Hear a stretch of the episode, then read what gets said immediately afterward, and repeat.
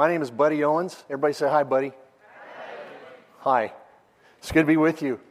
Uh, I was here about four years ago. I'm sure you all remember, but it's great to be back again. And we are continuing in the series that you've been in in the book of James. I'm going to talk to you about prayer today. So if you want to take out your message notes and a pen or a pencil or a crayon or something, mascara, whatever it takes to write, because um, I got a lot of things for you to write down today. I hope you'll do that. We always say at my church that the shortest pencil is longer than the longest memory. So, um, trying to be helpful and give you some things to write down here. But I want to begin by looking at a passage from James chapter 5. It's in your notes, it's also on the screen, but let me read it to you. James says, Is any of you in trouble? He should pray. And isn't that the truth? We always pray when we're in trouble, don't we? says, Any of you in trouble? He should pray. Is any hap- anyone happy? He should sing songs of praise. Is any of you sick? He should call the elders of the church to pray over him and anoint him with oil in the name of the Lord. And the prayer offered in faith will make the sick person well. The Lord will raise him up. If he has sinned, he'll be forgiven. And therefore, confess your sins to each other and pray for each other so that you may be healed. The prayer of a righteous person is powerful and effective. The prayer of a righteous person, the righteous man, a righteous woman, the prayer of a righteous person is powerful and effective. Everybody prays. Everybody in the world prays. Even atheists pray. If you don't believe it, smack one on the toe with a hammer. He'll pray. He'll say something about God. It will be a prayer. It may not be biblical, but everybody prays. What's important is to know how are we supposed to pray.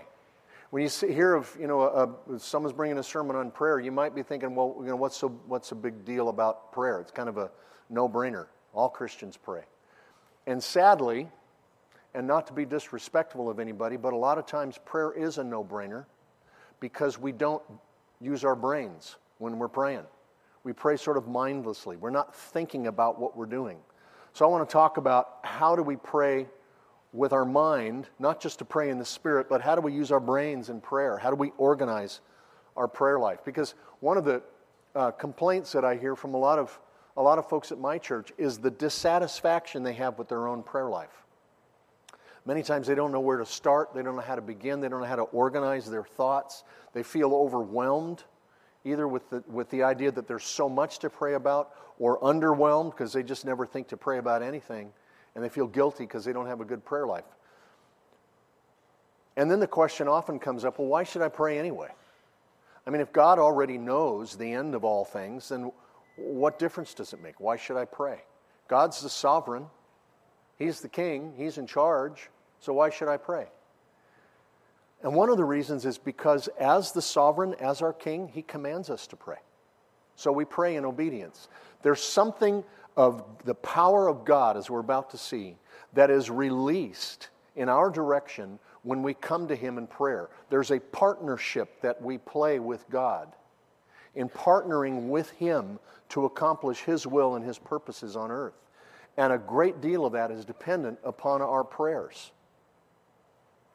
We are, whether we want to be or not, we are all in a great cosmic battle a spiritual war. The Bible talks a lot about it. I'm going to look at one of those passages. It's in Ephesians 6. Look at what Paul says about this. He says, Finally, be strong in the Lord and in his mighty power. Put on the full armor of God so that you can take your stand against the devil's schemes. For our struggle is not against flesh and blood but against the rulers, against the authorities, against the powers of this dark world, and against the spiritual forces of evil in the heavenly realms. Therefore, put on the full armor of God, so that when the day of evil comes, not if, when the day of evil comes, you may be able to stand your ground, and after you've done everything, to stand. Stand firm then with the belt of truth buckled around your waist, with the breastplate of righteousness in place, and with your feet fitted with the readiness that comes from the gospel of peace.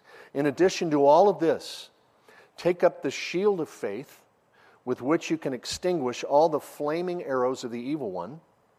Take the helmet of salvation and the sword of the Spirit, which is the Word of God. Now, let me just stop right there before I go on. Paul is telling us we're in a battle, and it's not against people. It's a heavenly battle. It is a spiritual battle. And he's just told us that God has given us spiritual armor and spiritual weapons to fight a spiritual war. And so he gives us this metaphor of a helmet of salvation and a breastplate of righteousness and a sword of the Spirit, which is the Word. If you look at the list of things we read, all of those things are part of the armor. There's only one weapon in all of it the weapon is a sword. The rest of it is armor a helmet, a breastplate, a shield, the shoes, all of that, the belt. That's part of the armor. But it's easy for us to get um, distracted by that metaphor. And you'll hear people pray. They'll say, Lord, I'm putting on the helmet of salvation and I'm putting on the breastplate of righteousness. That's not what Paul's talking about. It's not an activity, it's a metaphor for a way of life. He's saying, I want you to live your life in such a way that the outflow of your life is through a lens of truth, that everything is done filtered by truth. That's what it means to have your gut filtered, aligned, belted with truth. He says righteousness, doing things God's way, is such a part of your life that it guards your heart itself. That the helmet of salvation, he's saying that you think in such a way, you think as a saved person. That's what he means by the helmet of salvation. It's not just something you take off and put back on. He's talking about how we live our lives. The sword of the word is not just having a Bible sitting on a shelf. It's not just carrying it around with you in a leather case. It's are you carrying it in your heart and in your mind that you know how to use the Word of God effectively. That's what he's talking about. So he's telling us God has given us armor and weapons for a spiritual war. Then he tells us, now here's the strategy for that war. Now that you've armed your, you've been armed by God and given these things, now here's a strategy. He says, pray. Pray in the Spirit on all occasions with all kinds of prayers and requests. And with this in mind, be alert and always keep on praying. You might want to circle those words in your notes. I underlined them, but circled them anyway. Circle them. Be alert and always keep on praying for all the saints. The point he's making is that you are in a battle, whether you want to be or not. There's nothing you can do about it. You're in it. But there is a huge difference between being in a war and being at war. We're all in the war. But let me describe or explain the difference between being in a war and being at war. A refugee is in a war. He's trying to escape it. He's trying to get away from the trouble. A refugee is in a war. A soldier is not only in a war, he's at war. He's fighting that war. He's in the war to win the war. So the question we have to ask ourselves is Am I just a refugee in a war and I'm trying to escape my responsibilities? Or am I a soldier in that war and I'm in it to win it? And the method for winning that war is a spiritual method. And the method for winning, the strategy for winning that war, is a strategy of prayer. Now, let me give you a, a word picture of this. In 1983, the United States Navy launched the first ship that was equipped with something called the Aegis Defense System. They actually build the ship around the system. They don't just put the system in the ship. The ship is built around the Aegis Defense System. The Aegis system is a radar tracking system, the most powerful radar tracking system that we know of. And it is capable of tracking and targeting over 100 targets on land, sea, air, and under the sea within a 115 mile radius. So 115 miles in every direction of that ship. It can track 100 different targets simultaneously. And it can launch attacks against all 100 of those targets simultaneously. Pretty amazing. And at the same time, it can set up a defense system to protect the fleet that it's a part of, protecting it from attack from sea, air, land, and from underwater. That's the Aegis defense system. Now, I think it's interesting that they chose the word Aegis as the name of that defense system because of the meaning of that word. And I want you to write this down because we're going to think about these words. The meaning of Aegis, here's what it is. Here's the, the definition. Kind of long. There's a bunch of words that go on that line, so write this down. Aegis means the realm or reach of authority. Write that down. Authority, influence, protection, responsibility, and advocacy. It's the realm or reach of authority, influence, protection, responsibility, and advocacy. Where do you have authority in your life? Where do you have influence in your life? You may say, Well, I don't have any influence. Sure, you do. You have any friends? You have any family? Are you in business? Are you a student? You have influence over people. You can influence somebody just by saying hi to them. You could make their whole day just by smiling at them. We all have influence. There's authority, there's responsibility, advocacy. You're standing up for somebody, watching out for them. So this applies to all of our lives. So here's a question to write down. Here's the question to think about now. What is the aegis of my prayer life? What's the aegis of my prayer life? What's on the horizon? What am I tracking? What am I looking out for? What is God holding me responsible for? What's the territory that God has given me in my life that He wants me to cover in prayer? Let me give you some ideas of what the realm or reach of your authority and influence could be. You can write these down. One part of the aegis of your life is your family. It's your kids if you have them, it's your spouse if you have a spouse, your parents, your siblings. There's family involved. You have influence for them, you have responsibility for them. Are you praying for them? Another part of the aegis of your life would be your friendships, the people you hang out with, the people you know and love and care about. See, God didn't just give you friends t- to have fun, He also gave you friends because He wants you praying for each other, covering each other, watching out for each other, holding each other up in prayer. Another part of the aegis of your life would be your church. Praying for this congregation, for Rockbrook Church, and the influence that Rockbrook has in the community around you? Are you praying for the church? Are you praying for Kelly? Praying for Kelly to get his voice back so you don't have to have a bald guy from California standing on the stage. Are you praying for your pastor? Are you praying for whatever ministry you might be involved in here at the church? Another part of the aegis of your life would be the community. The community. Whatever town you might live in, or the greater Kansas City area. What's going on in Kansas City right now? Is there something that's breaking the heart of the people? Is there something that's breaking God's heart in this area? Your community also extends all the way to the whole nation, praying for our national leaders. And I say this is, applies as much to me as anybody else in the room. If I were to spend as much time praying for our leaders as I do criticizing them, we'd probably all be in a lot better shape. Are we praying for our leaders? The Bible tells us we're supposed to do that, be praying for our leaders.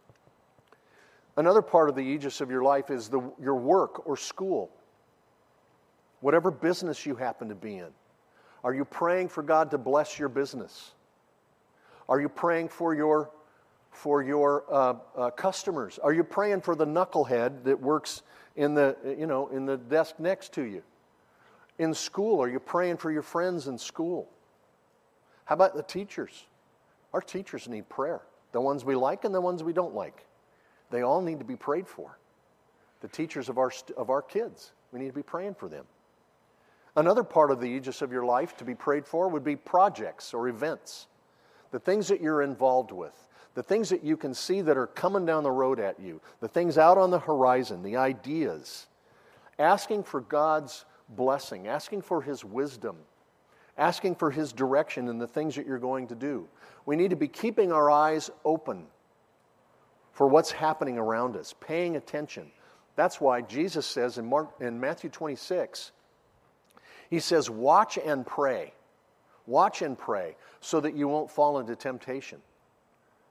And Paul says in Ephesians 6, where I just read, he says, Be alert and always keep on praying for people. It's not enough just to pray, we have to also watch. We have to be alert. We are supposed to be watchful and prayerful, keeping an eye out for what is going on around us. Because if we don't pray about these things, if you think of it this way, that prayer is sending a message to God, not praying is also sending a message to God. The message you send to God when you don't pray is, hey, I don't need you in this one. I got it covered. Have a seat. Don't worry about me, Lord. You can deal with somebody else. I've got this all figured out. I got it systematized. I've done it a million times. I don't need your help. That's what you're saying when you don't pray. And when you say that, God goes, okay, great. Show me what you got. How's that working out for you? We need to be praying about these things because God has put them in our lives for that purpose.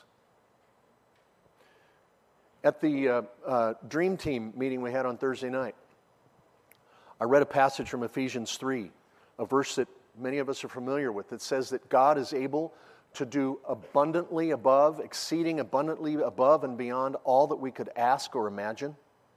Think about this now. He can do exceedingly beyond all you could ask or imagine. So that means we need to ask. How can God exceed our expectations if we don't ever ask?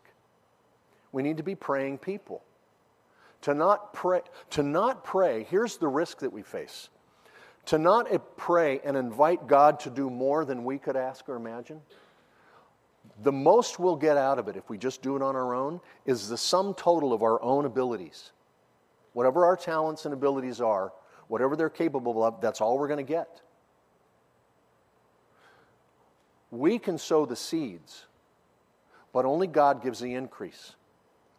We can fill the jars with water and be all proud of ourselves at how many jars we were able to fill with water, but only Jesus can turn that water into wine. If you want God to exceed your expectations, if you want Him to do more than you could ask or imagine, well, then you got to ask. He's inviting us to do that. So I want you to write this down in your notes. Prayer, prayer invites the miraculous. Prayer is what invites the miraculous. Prayer is what makes room for God's hand. It's what opens the door for His involvement. We can never take God's favor for granted. Yes, it is ours in Christ, but it's not to be taken lightly, it's not to be forgotten. And if we attempt to sail into enemy territory without having the Aegis system in place and turned on, we face the possibility of failure. We face, we're putting ourselves at risk of attack, and we won't even see it coming. We won't even know what hit us if we're not paying attention. There's a picture of this in the Old Testament in Samson's life. You remember Samson, the hippie, right? The guy with the long hair and all the strength? The secret to Samson's strength was not in his hair. That was just a symbol of something. The secret to Samson's strength was his obedience and his relying on God. And God had said, Look, I'm giving you a sign of this, and it's in your hair. Don't cut that hair off. That's the symbol that you're doing things the way I told you to. And of course, we all know the story where Samson gives in. He thinks, I can handle this on my own. And he tells Delilah, his girlfriend, the secret to his strength, and she cuts off his hair. Now, he didn't lose his strength because the hair was gone. He lost his strength because he ceased to depend upon God. He ceased to obey God. And one of the most frightening verses of Scripture has to do with his story. It's here on the screen. I didn't put it in your notes. It's in Judges 16 20. After she's cut his hair, it says, Then Delilah called, Samson, the Philistines are upon you. And he awoke from his sleep right there I got to challenge us guys. There are a lot of guys in this place who need to awake from our sleep. We need to wake up to what's going on. It says he awoke from his sleep and he thought, oh, I'll just go out as before and shake myself free. In other words, I'm going to do things the way I've always done them. It's always worked before. I'll go out as before and shake myself free. But he did not know that the Lord had left him. He wasn't even aware of it. When Samson stopped depending on God, he became presumptuous. I can handle this, God. I don't need to do things your way anymore. I don't need to look for your involvement in what I'm up against. God's blessing departed from him, and he didn't even know it had happened. He wasn't even aware of it. We risk the same thing. By not praying for the things, the aegis, by not covering things in prayer, we also risk failure. And the failure is not because of God's heavy handedness. It's not God saying, I'll show you, I'm going to get you. It's not from God's heavy handedness. The failure is because of the absence of God's empowering and blessing hand. It's because we've walked out from under His covering.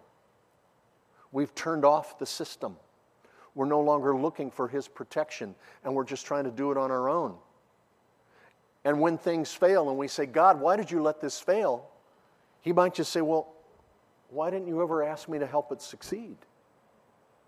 We need to be praying every decision that we face in our business, the relationships that we have, the challenges that we face, to be praying for those things and looking for God's blessing. We have an obligation because God has told us that He wants us to be praying people. It's a sovereign obligation. If God has put you into a church, into a ministry, you have an obligation to pray for that church and for that ministry, for this family of faith here. If God's put you in a family, you have an obligation to pray for your family. If He's given you friends, it's because He wants you praying for those people. If He's put you in business, whatever your work is, if you're in school, in a community, you have an obligation to be praying for those things. God wants us praying because that's how we partner with Him. Because something happens in a spiritual realm when we join with God and partner with Him by praying for these things. The power of God is released on our behalf. There is so much at stake. Eternal life is at stake. Are we praying for lost friends? Life on earth is at stake. Are we praying for our community, for our culture? So much is at stake. Think just about your friendships. I see some of you sitting with friends. What could happen? Just think about this. What could happen if you were all praying for each other every day? What would your life be like if you knew that your friends were praying for you every day? Let me ask that question in a darker way. What could happen if you don't pray? You see how much is at stake? What would happen if we weren't praying people? What would happen if nobody ever prayed? What would, what would hold back the darkness? What would hold back evil if the church was not praying and seeking God and doing the war that Paul talks about in Ephesians 6 by being prayerful and praying people? So I come back to the question that I asked at the beginning of the message what is the aegis of your prayer life? What has God placed in your responsibility, in your realm of influence and advocacy that He wants you to be praying about? Now, this can sound overwhelming, but I'm not talking about praying 24 hours a day because it might sound like, man, that's what I have to do. That's not what I'm talking about at all. There are actually simple ways to do this, ways to organize it to make it something that's very, very doable. And I want to I want to give you some ideas of how to organize your prayer life. And the first thing you might do, you can just write this down someplace on that page, is schedule them. Schedule the prayer requests. Some things you'll pray about every day. Some things you pray about weekly. Some things you pray about monthly. But put them on your calendar. For example, I have a wife, four kids, and two grandchildren. I just had my first grandchildren in October. Identical twin girls. They're awesome. They live two miles from us. See them all the time. Anyway, uh, but I pray for them every day. but there are other things I pray for once a week. I had a conversation, in fact, just Thursday. One of the guys on our staff stopped me in the hallway. We were talking about something. And he said, You know, I pray for you every Thursday. I thought, wow, I had no idea. I thought, well, isn't that incredible? This guy prays for me every Thursday. And then he said, in fact, I pray for all of our pastors every Thursday. So then I didn't feel special anymore. but he puts it on his calendar. On Thursday, he just prays for us. You can calendar things, you can schedule things. There are some things that are seasonal in prayer a decision you're facing, a crisis that's upon you. And so you pray for it daily for a season until you've gotten through that decision or that crisis or that need or challenge or whatever it was. And then just in sort of watchful prayer, you manage as you go forward, but you don't have the same intensity every day for everything. But you can schedule things out, put them on your calendar. The other thing you can do is you can set up prayer memorials or prayer monuments little things that remind you to pray. Let me give you an example. My mentor is a pastor in Southern California, and I went to visit him in his house one day, and I started asking him about his prayer life. And he said, Well, let me show you how I pray. So he took me outside, out to the front yard. Now, he has a good sized front yard for Southern California. It's not like you all have. We don't have acres where I live. We also do not have cicadas. but he has a good sized yard. and uh, he said, Yeah. He said, I, I walk, I, I, pray as I walk around the yard. He said, I'll, I'll show you. So he goes, See the two the pine trees. There are two enormous pine trees in the yard next to the house. He said, That's Ken and Lloyd. Ken and Lloyd are two of his lifelong friends in ministry. He said, So I walk over those trees, I pray for Ken and Lloyd.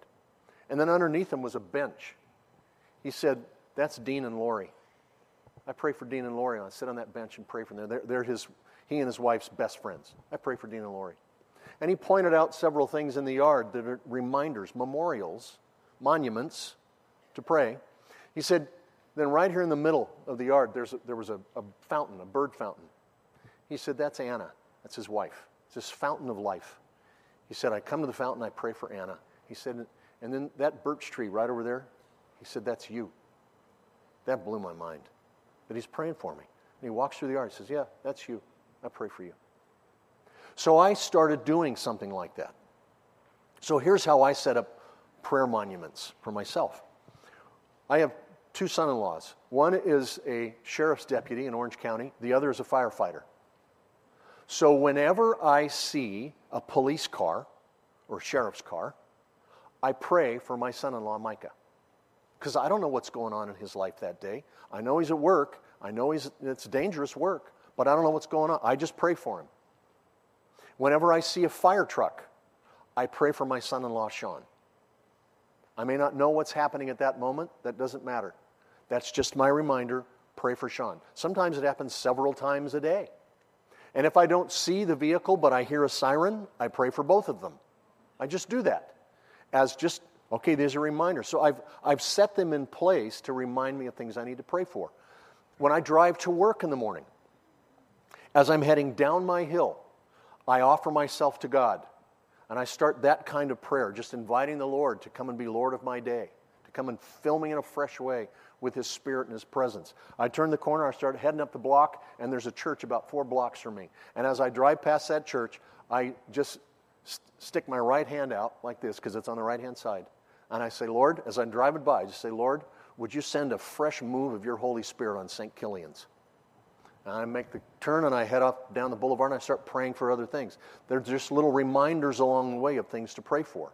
My drive to my office is 10 minutes. And by the end of the 10 minutes, I've prayed for my family and I've prayed for all of the pastoral staff of my church. They're not these long, involved prayers. Sometimes there are things going on, and I'll pray for a while for one person. But it's not like every single thing that comes to mind has to be prayed for for a half an hour. So let me just kind of let you off the hook on that. You don't have to feel like, oh man, I got this overwhelming obligation. No, you don't. It doesn't have to be that difficult. Another idea that I have is, is what I call drop in visitors. Here's what drop in visitors are they're drop in visitors in your brain.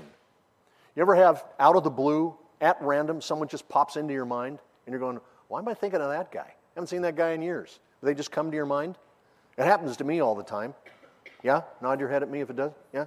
Okay, the rest of you are nodding because you're asleep. Yeah. Well, I just take that as a cue to pray for them. I mean, it can't hurt anything, right? They came to my mind. I think, okay, they're in my mind. I'm going to pray. And I just start praying for them. And then I pull out my cell phone and I send them a text. It's just four words praying for you today. They came to me randomly, they're going to get a random text out of me. Okay? Praying for you today. And it's amazing how often I hear back from them. How did you know? And then they'll start telling me what's going on. I had no idea what was going on. I just started praying for them.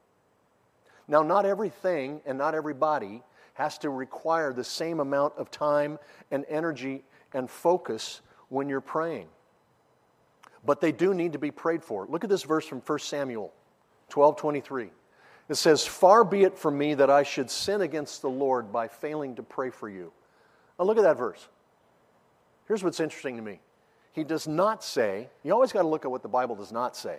He does not say, Far be it from me that I should sin against you by failing to pray for you. He says, If I fail to pray for you, I'm sinning against the Lord. God's given me a responsibility. He's put you in my life for a reason, and He wants me to be praying for you. So, every prayer, as I said, it doesn't have to be lengthy, it can be momentary.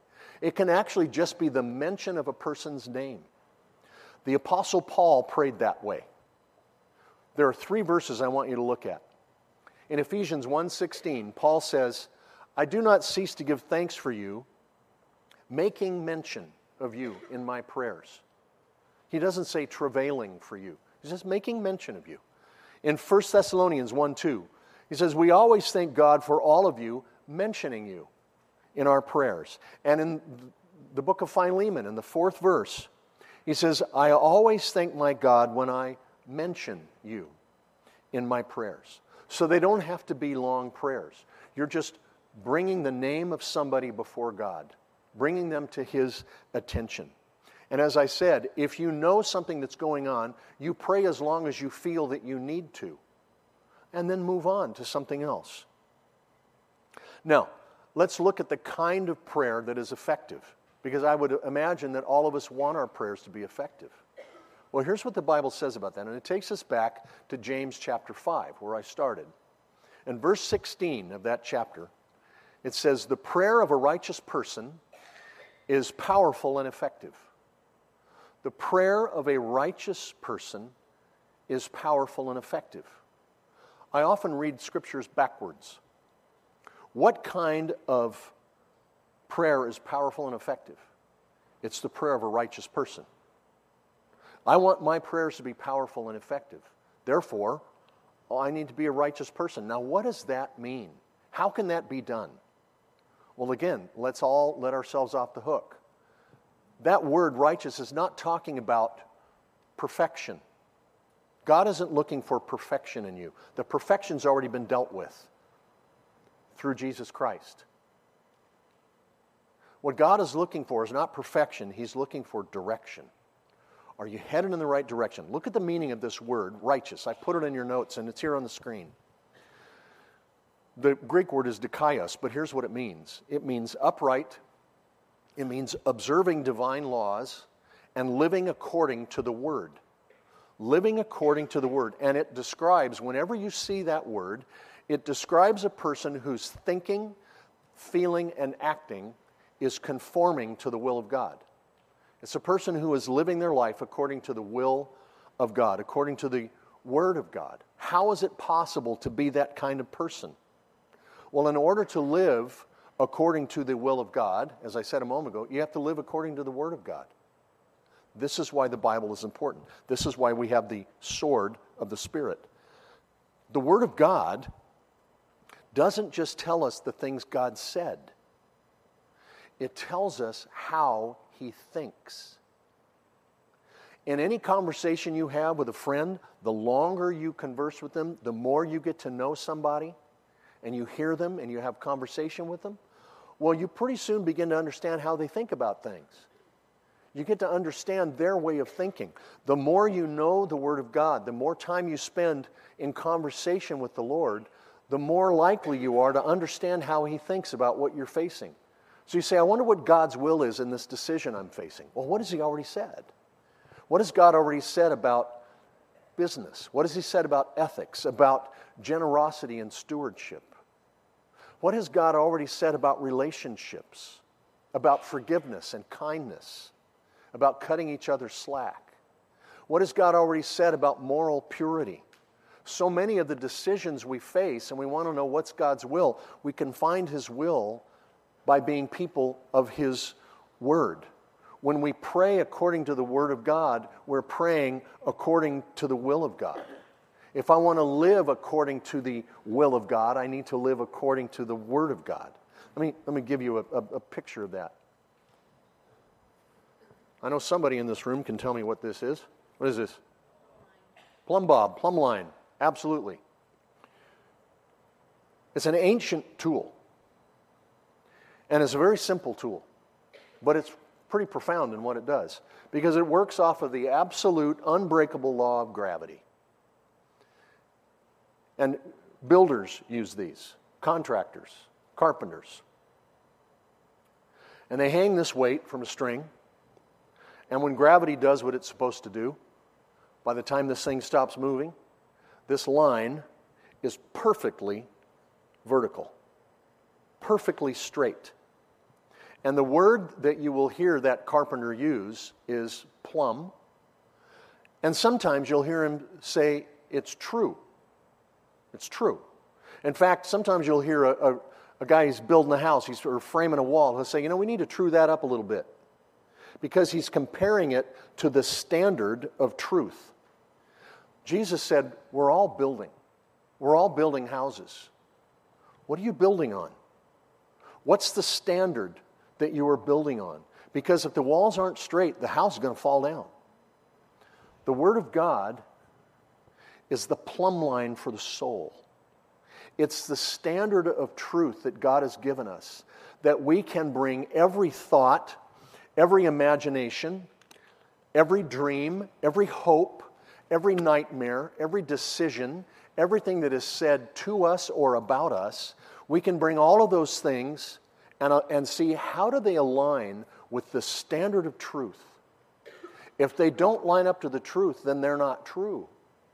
They're the things we build our lives on. And that's why God has given us His Word, so that we can be the righteous kind of people He's talking about people of the Word, people who live according to His Word. And when we do that, He says it's the person who lives according to the Word, that person's prayer is powerful and effective. That's what James is saying. That person's prayer is powerful and effective. Now, what does it mean for my prayer to be powerful? The word powerful is the word energeo. It's where we get the word energy. And whenever you see the word in Scripture, it means being energized by the power of God. It always refers to supernatural power. It's not talking about human energy and human power. It always refers to supernatural power. So when he's talking about the fervent prayer of a righteous man, as the King James says, he's not talking about stirring up human emotion. Although the power of God in you can stir up human emotion, but human emotion is no substitute for the power of God. If you want your prayer to be powered by God, well, then it comes from a person who is living according to the Word of God.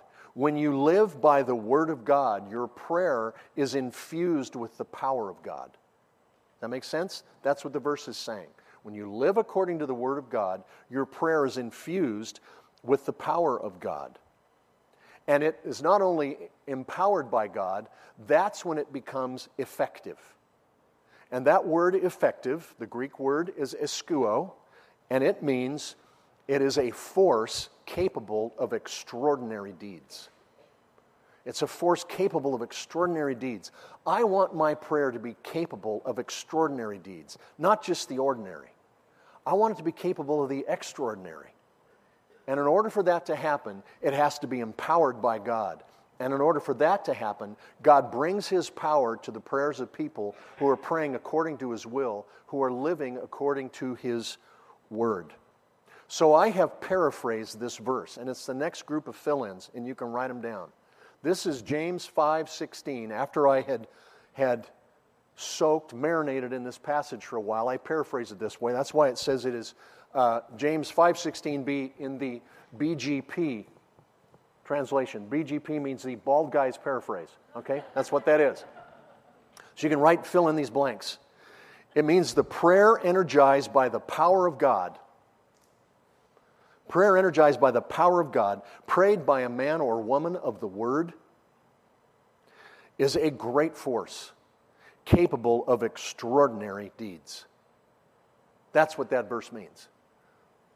It's capable of extraordinary deeds because it's empowered by God, and God brings His power to it because it's prayed by a person who is living according to the Word of God.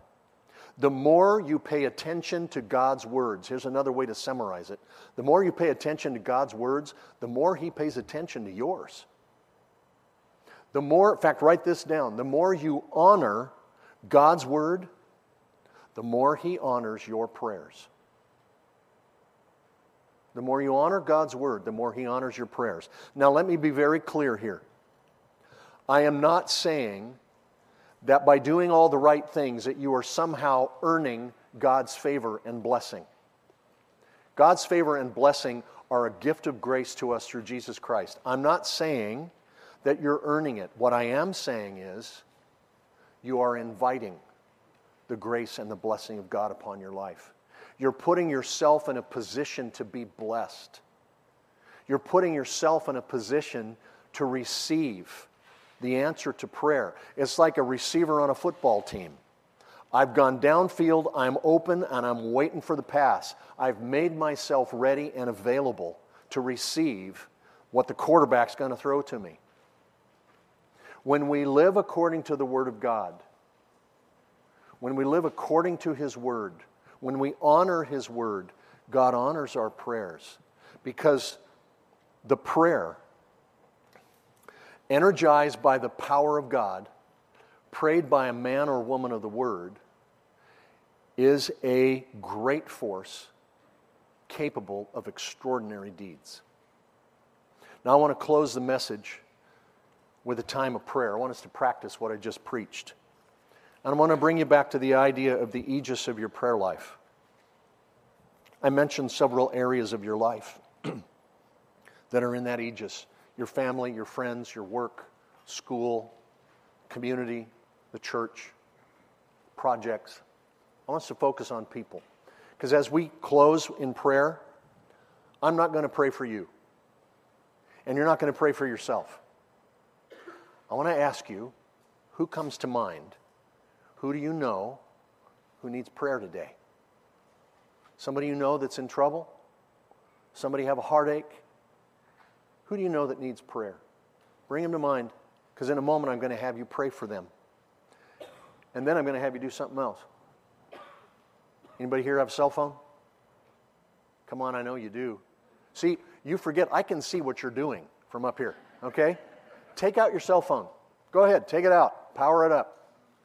Go to your contacts and find that person in your phone. Because in a minute, we're going to pray for them. And then I'm going to have you send them a text. Okay? If you don't have your phone with you, when you get to the car, send them a text. When you get home, send them an email.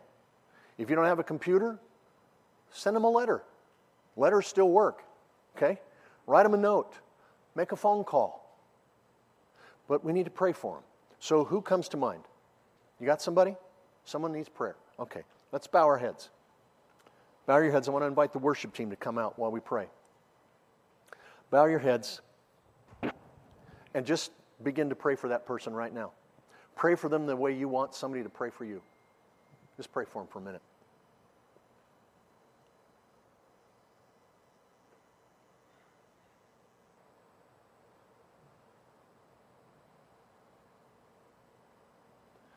All right, now go to your phone. Find your friend on the phone and send him a text. It's just four words praying for you today. Just send them that message. Praying for you today. And as you're sending those texts, I'd like the worship team to continue to lead us in worship.